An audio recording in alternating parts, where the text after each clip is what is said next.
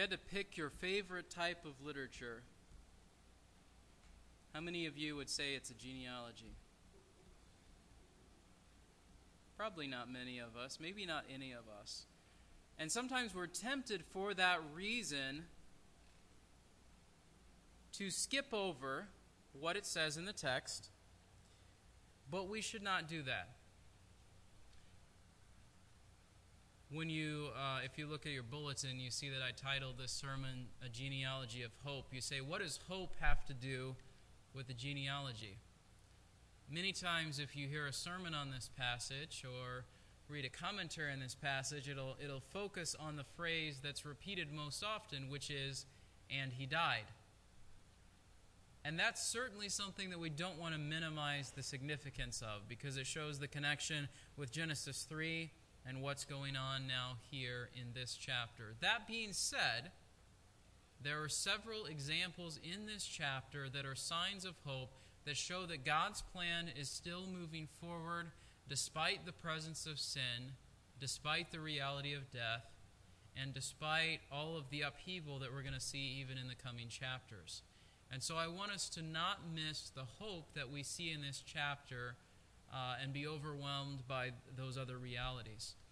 So if you're not already there, go ahead and turn to Genesis chapter 5. And in Genesis 5, we see uh, a description or a, a, comment at the beginning of verse 1. This is the book of the generations of Adam. We see these, these markers in the book of Genesis that go before all of the different sections that come right after them. And these sort of sort of break things up between the original account of creation to now the account of Adam. We're going to see the account of some of the people of Abraham's family. And so we'll see this phrase come up, and it's, it sort of points to what is going to come next. And it summarizes creation in verses 1 and 2. When God created man, he made him in the likeness of God. He created them male and female, and he blessed them and named them man in the day when they were created. And so the chapter starts out going back to the days of creation, reminding people God's original plan and purpose, and, and sort of raising the question of did what God intended to happen, was that going to happen or not? So look at verse 3. Adam became the father of a son in his own likeness, according to his image, and named him Seth. What echoes of the creation account do we see here? After his kind, in his own image, naming. We see a connection back to God's original purpose and design. These were good things, and at least in this form, they were continuing. And so, as we consider this even today, when children are born, when they look like one or both of their parents, sometimes strongly like one or both of their parents, when they are given a name, these things too ought to remind us of God's original purpose and design in creation, that it was good, and that elements of it are still happening today, despite the curse of sin, despite the realities of death, despite all of these other things going on. We see this formula, this pattern continuing throughout the chapter with a few significant exceptions. So and so has a son, continues for this long afterward, has other sons and daughters, and then we come to verse 5, and he died. Seth, 105 years, father of Enosh, 807 years, other sons and daughters. The total was 912 years, and he died. This pattern continues throughout this section of the genealogy.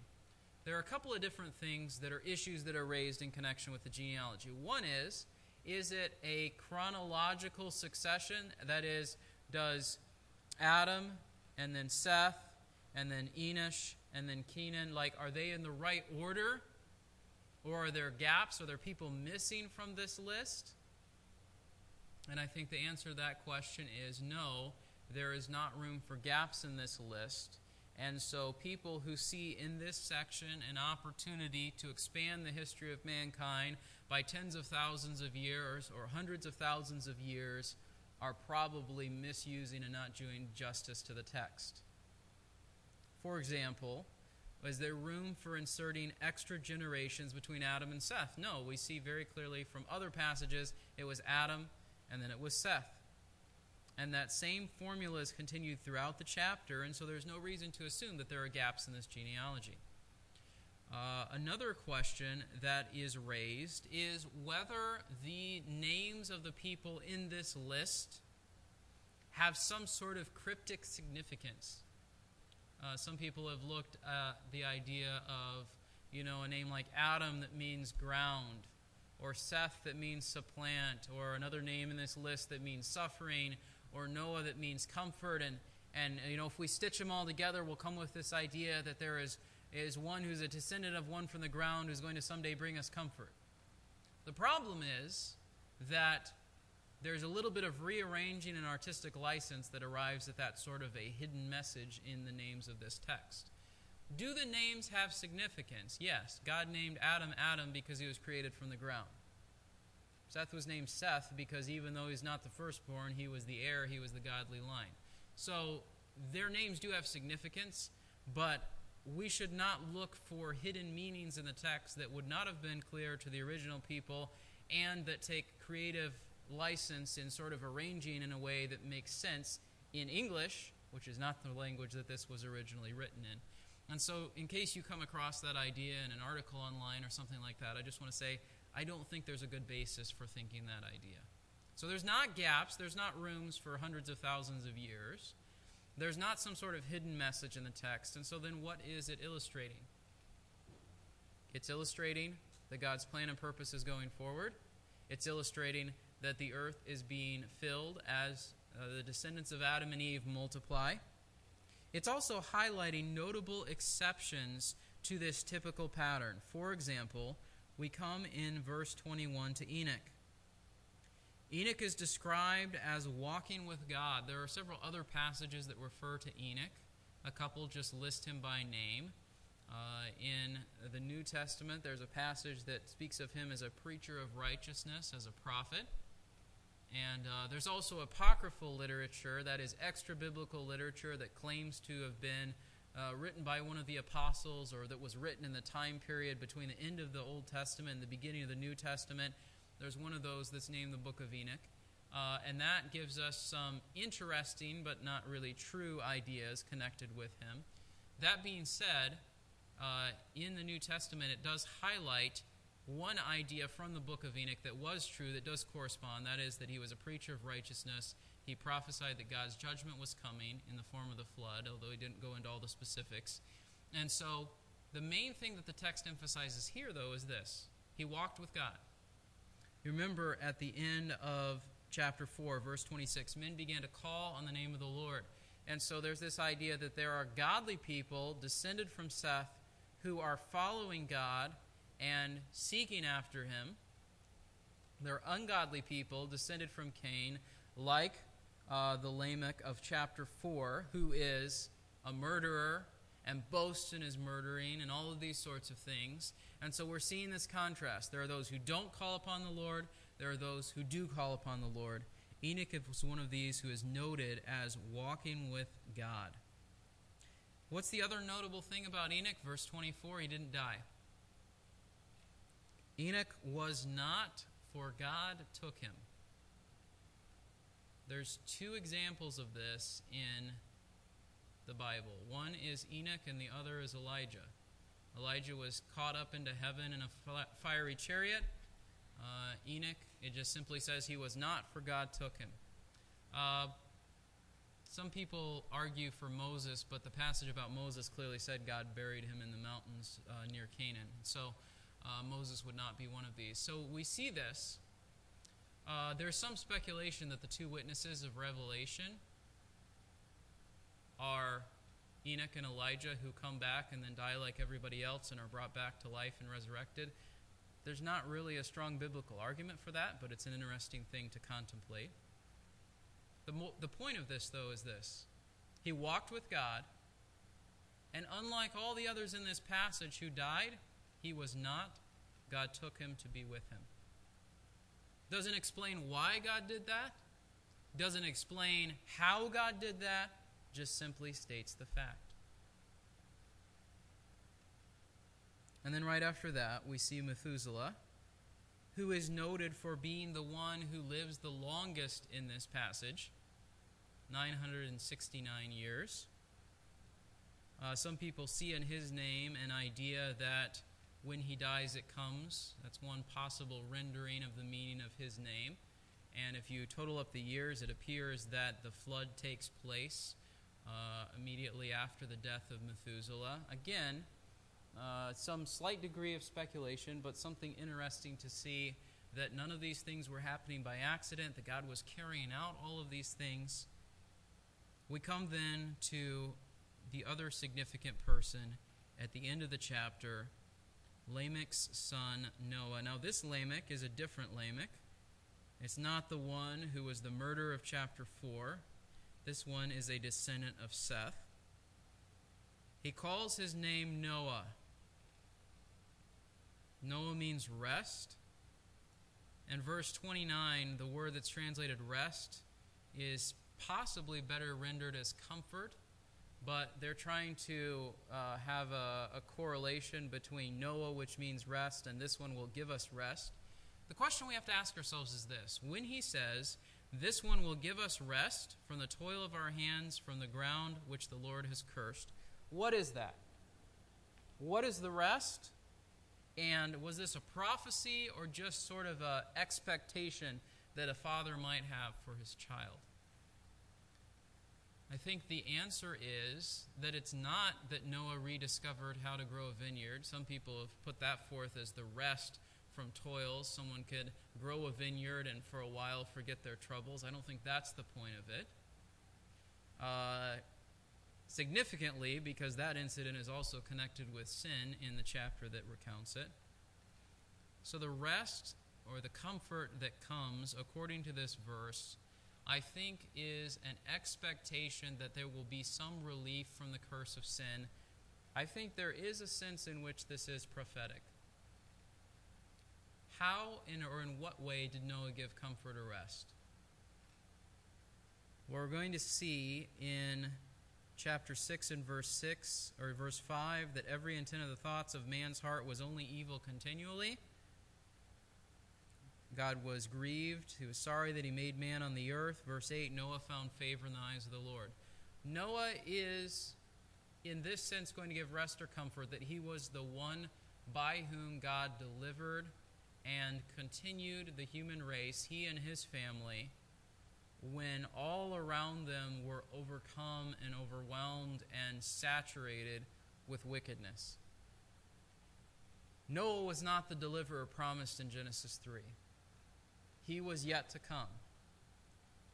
But Noah did anticipate the deliverance that was to come and was a picture of God's deliverance um, we see some of the references to Peter in this uh, when he talks about Noah and the deliverance through the flood and all these sorts of things. There are parallels between God's sparing of the human race in the family of Noah in the ark and God's deliverance ultimately of the human race in the work of Christ.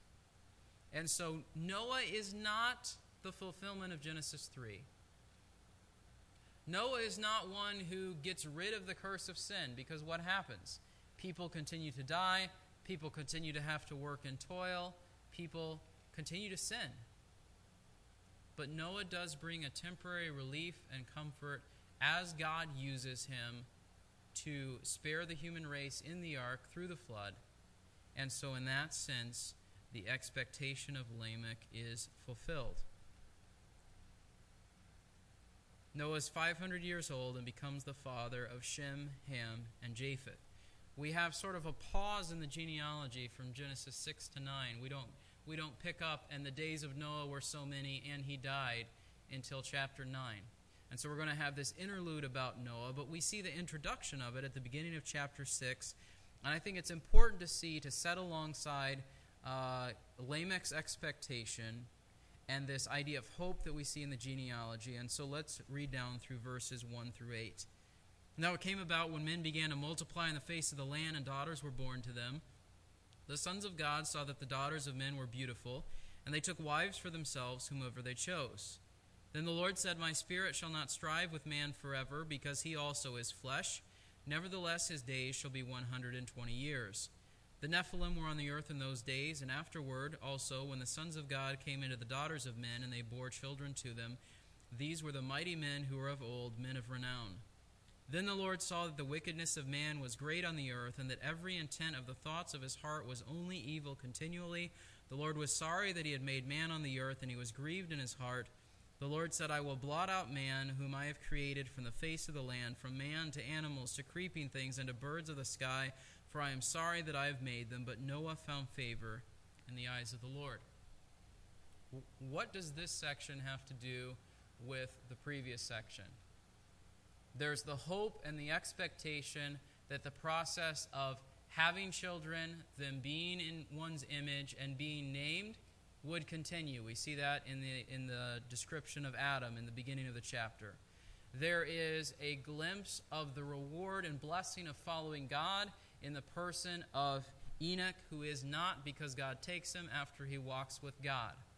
There is an expectation that even in a world full of wickedness, there is at least a remnant of those who would follow God, Noah and his family, and we see an expectation of that in 529, and we see a description of that in chapter 6 and verse 8.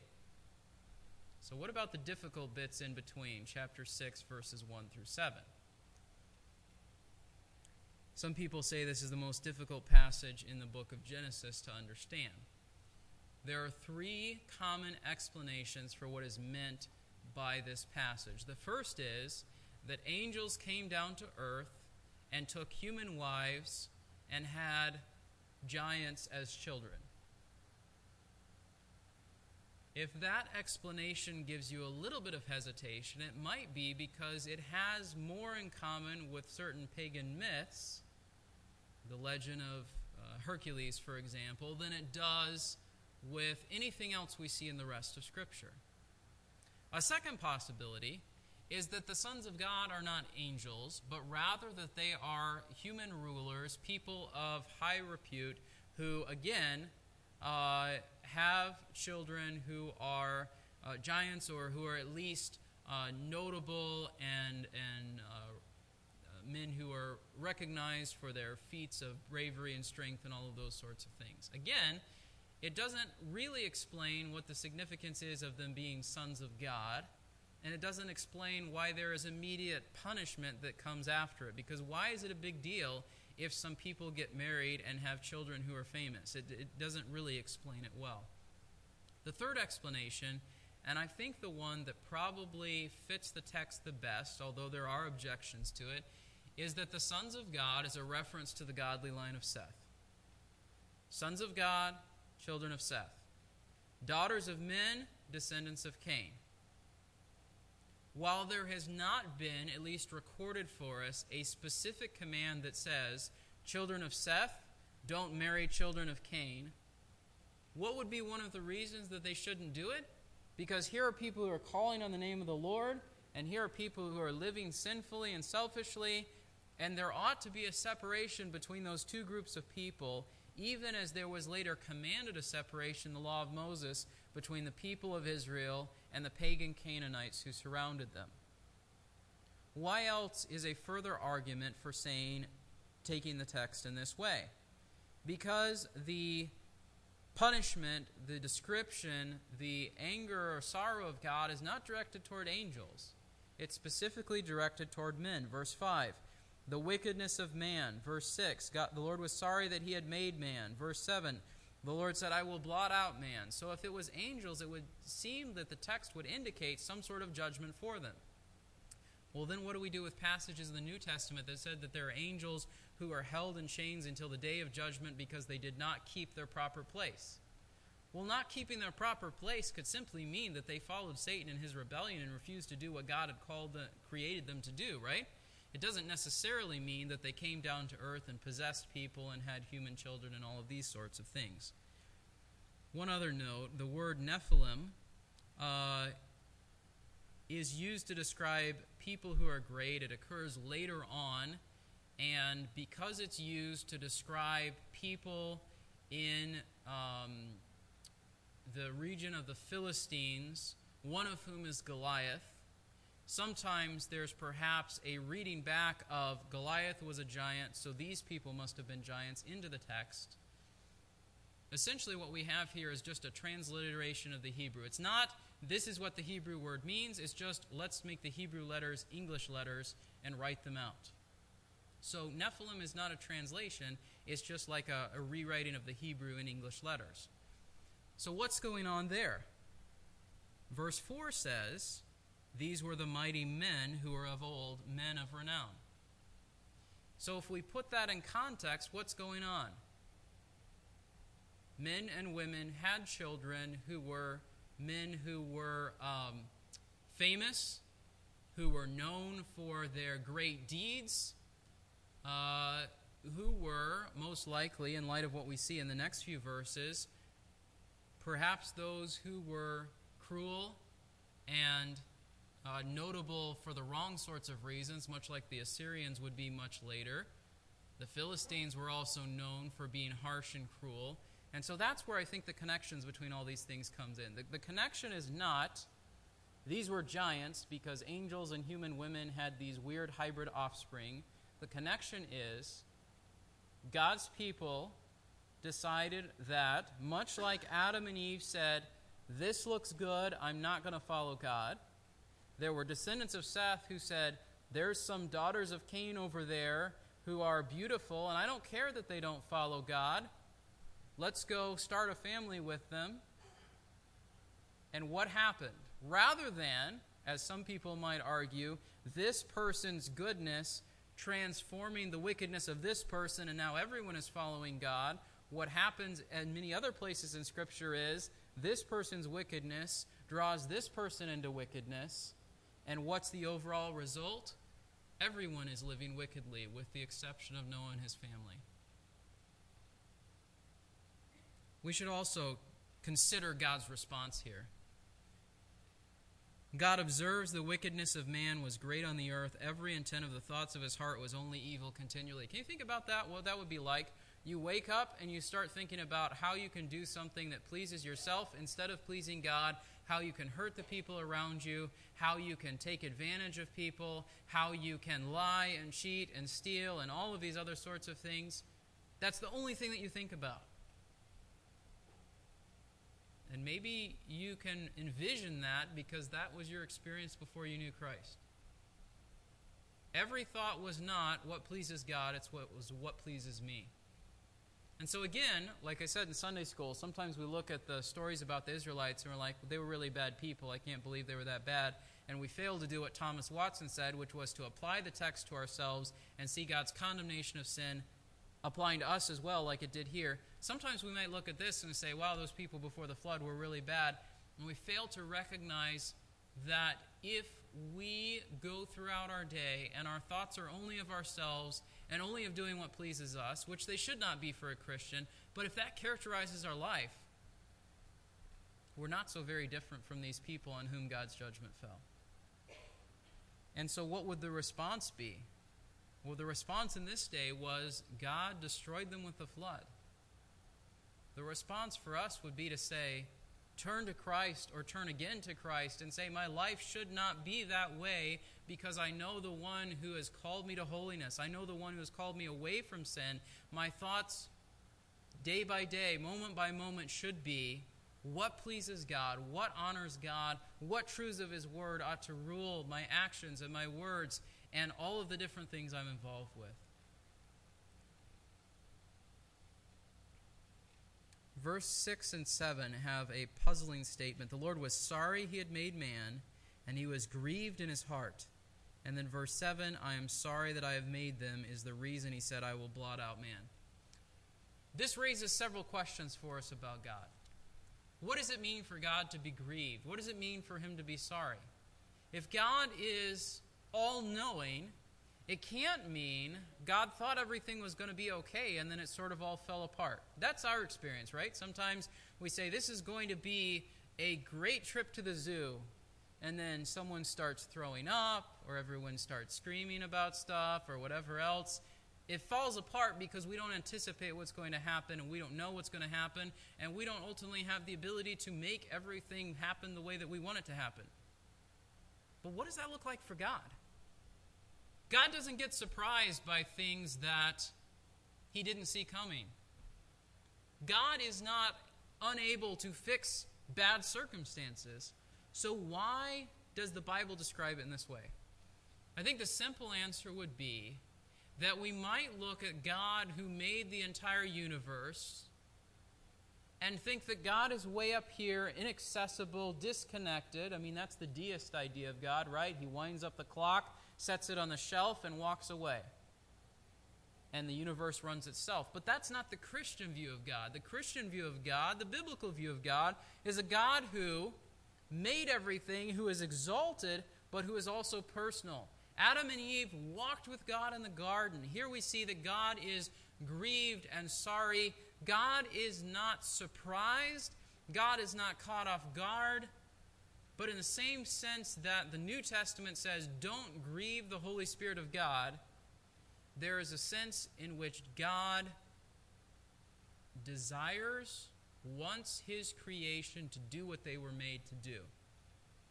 And there's also a sense in which, and we don't fully understand how this all fits together, but in, in which God permits that creation not to do the things that they were originally designed to do. And trying to fit all those things together is complicated and requires a lot of thought, and I can't fully explain it to you. Because to fully explain it would be to know the mind of God, and I don't think any of us can do that fully. That being said, it's not something that we can't get at all. It's just something that there are elements of which that are still difficult that we need to ponder further. We see here this idea there is sin. God's response to sin is that it is more than disappointing, it is grievous, it is contrary to the way for which He designed us to be.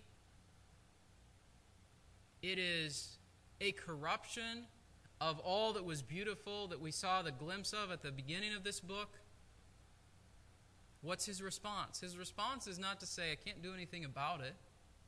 His response is to say, in verse 7, I will bring judgment.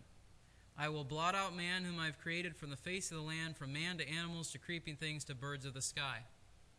A couple of quick things to note about this.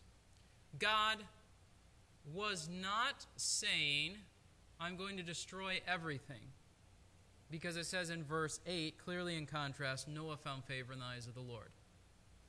God was not saying that all of the birds and plants and fish and everything else deserve judgment along with man, but that in the sending of the flood that we're going to see about in the next few chapters, they were going to be destroyed as well. So, what does that teach us? Not that God is unfair, but that our sin has consequences beyond just what happens to me. Why is this important? Sometimes we think that the sin that we commit only affects us. If I do something that's wrong and I get caught, I got to bear the consequences, you know? But even something simple like, let's say you steal money from your company that you're working for. You get caught, okay, consequences happen to me. Maybe I go to jail. That doesn't just affect you, that affects your family. That affects the reputation of your business. If you're a Christian, that affects the reputation of the church in the sight of those around you. Sometimes we look at a passage like this and we say, well, God's going to punish everything. Well, what did the birds and the fish and everything else do? This is the fallout consequences of our sin, the ripple effect that it has on everyone else. We see an illustration of this in the person of Jonah, right? the ship was going to go down, and it wasn't just Jonah in the boat. Sin is serious, and it affects other people around us. Sin brings God's judgment. Sin is grievous to God. God did not change his mind. God is expressing in a way that we can relate to the horror of sin, the grief of seeing that which belongs to you and owes you allegiance, turning away and rejecting you, and, you know, all of these things. But even in this, we see this, this sliver of hope, but Noah found favor in the eyes of the Lord. So we, we step back and we look at this whole passage. And he died, and he died, and he died. Eight times in this passage. We see the corruption of mankind. The people who are supposed to result in the godly descendant who would be the deliverer, they're going over and intermarrying with the, the pagan offspring of Cain. So, how is there, this ever going to take place? God is at the point where he says, I'm going to blot them out with a massive destruction. But even in the context of these things, we see this, this glimpse of hope in verses 1 through 3. God made it. Here's the design Adam and Eve keep having children. In the middle of the passage, Enoch walked with God and was not, for God took him. At the end of chapter 5, Noah will give us rest and comfort, not the ultimate comfort, not the final comfort, not lasting comfort, but some comfort in the fact that God's going to use him to deliver the human race, in the fact that in verse 8 he finds favor in the eyes of the Lord. And so when we look at a passage like this, we shouldn't just look at it as a list of names and how old they were and, and what, what date got put on their tombstone, and okay, that's boring. What's the point of that? We ought to look at this and see it as a connection between what has come before this contrast in chapter 4 between the godly line of Seth and the ungodly line of Cain.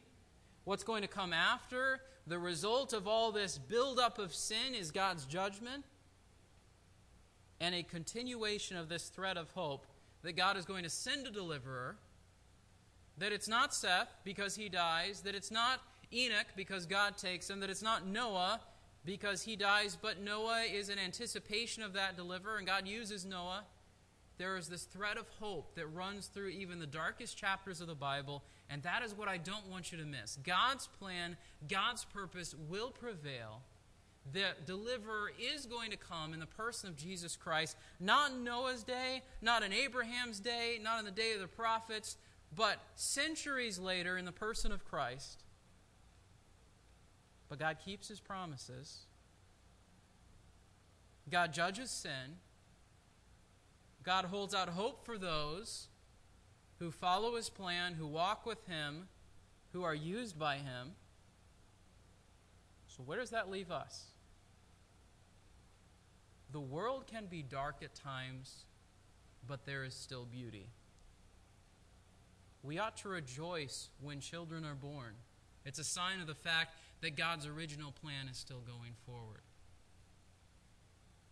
We ought to even if we can't fully understand it, rejoice at the fact that God takes Enoch to be with him because it shows that there is a reward for those who walk with God. We ought to try to understand what it means that there's rest or comfort in connection with Noah because Noah's clearly not perfect. We're going to see that in the coming chapters. But God used him anyway.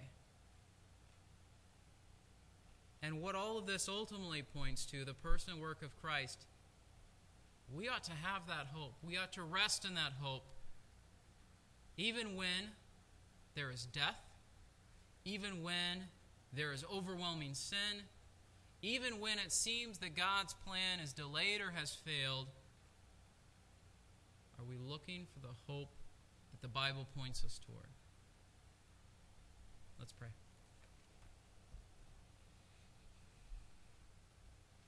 Lord, a genealogy doesn't seem like an exciting thing to look at on a Sunday morning, and there are a lot of difficult things in this section. But if we remember nothing else, Lord, help us remember this. There is hope in you despite the realities of sin and death. Help us to cling to that hope. Help us to rejoice in that hope. Help us look to the fulfillment of that hope. That Christ will return, that our faith will be vindicated, that as you have worked in the past through people like Adam and Enoch and Noah, that you will work in and through us as your people as well. That there is work to be done Enoch lived 365 years compared to the 7, 8, 900 years of the people around him, and he still did the work that you called him to do. Help us likewise to be faithful. Help us to follow you even if everyone else around us is not. Help us to see the beauty of your creation, broken and flawed and marred as it is even today. And help us to trust in Christ. Lord, we pray these things in Christ's name. Amen.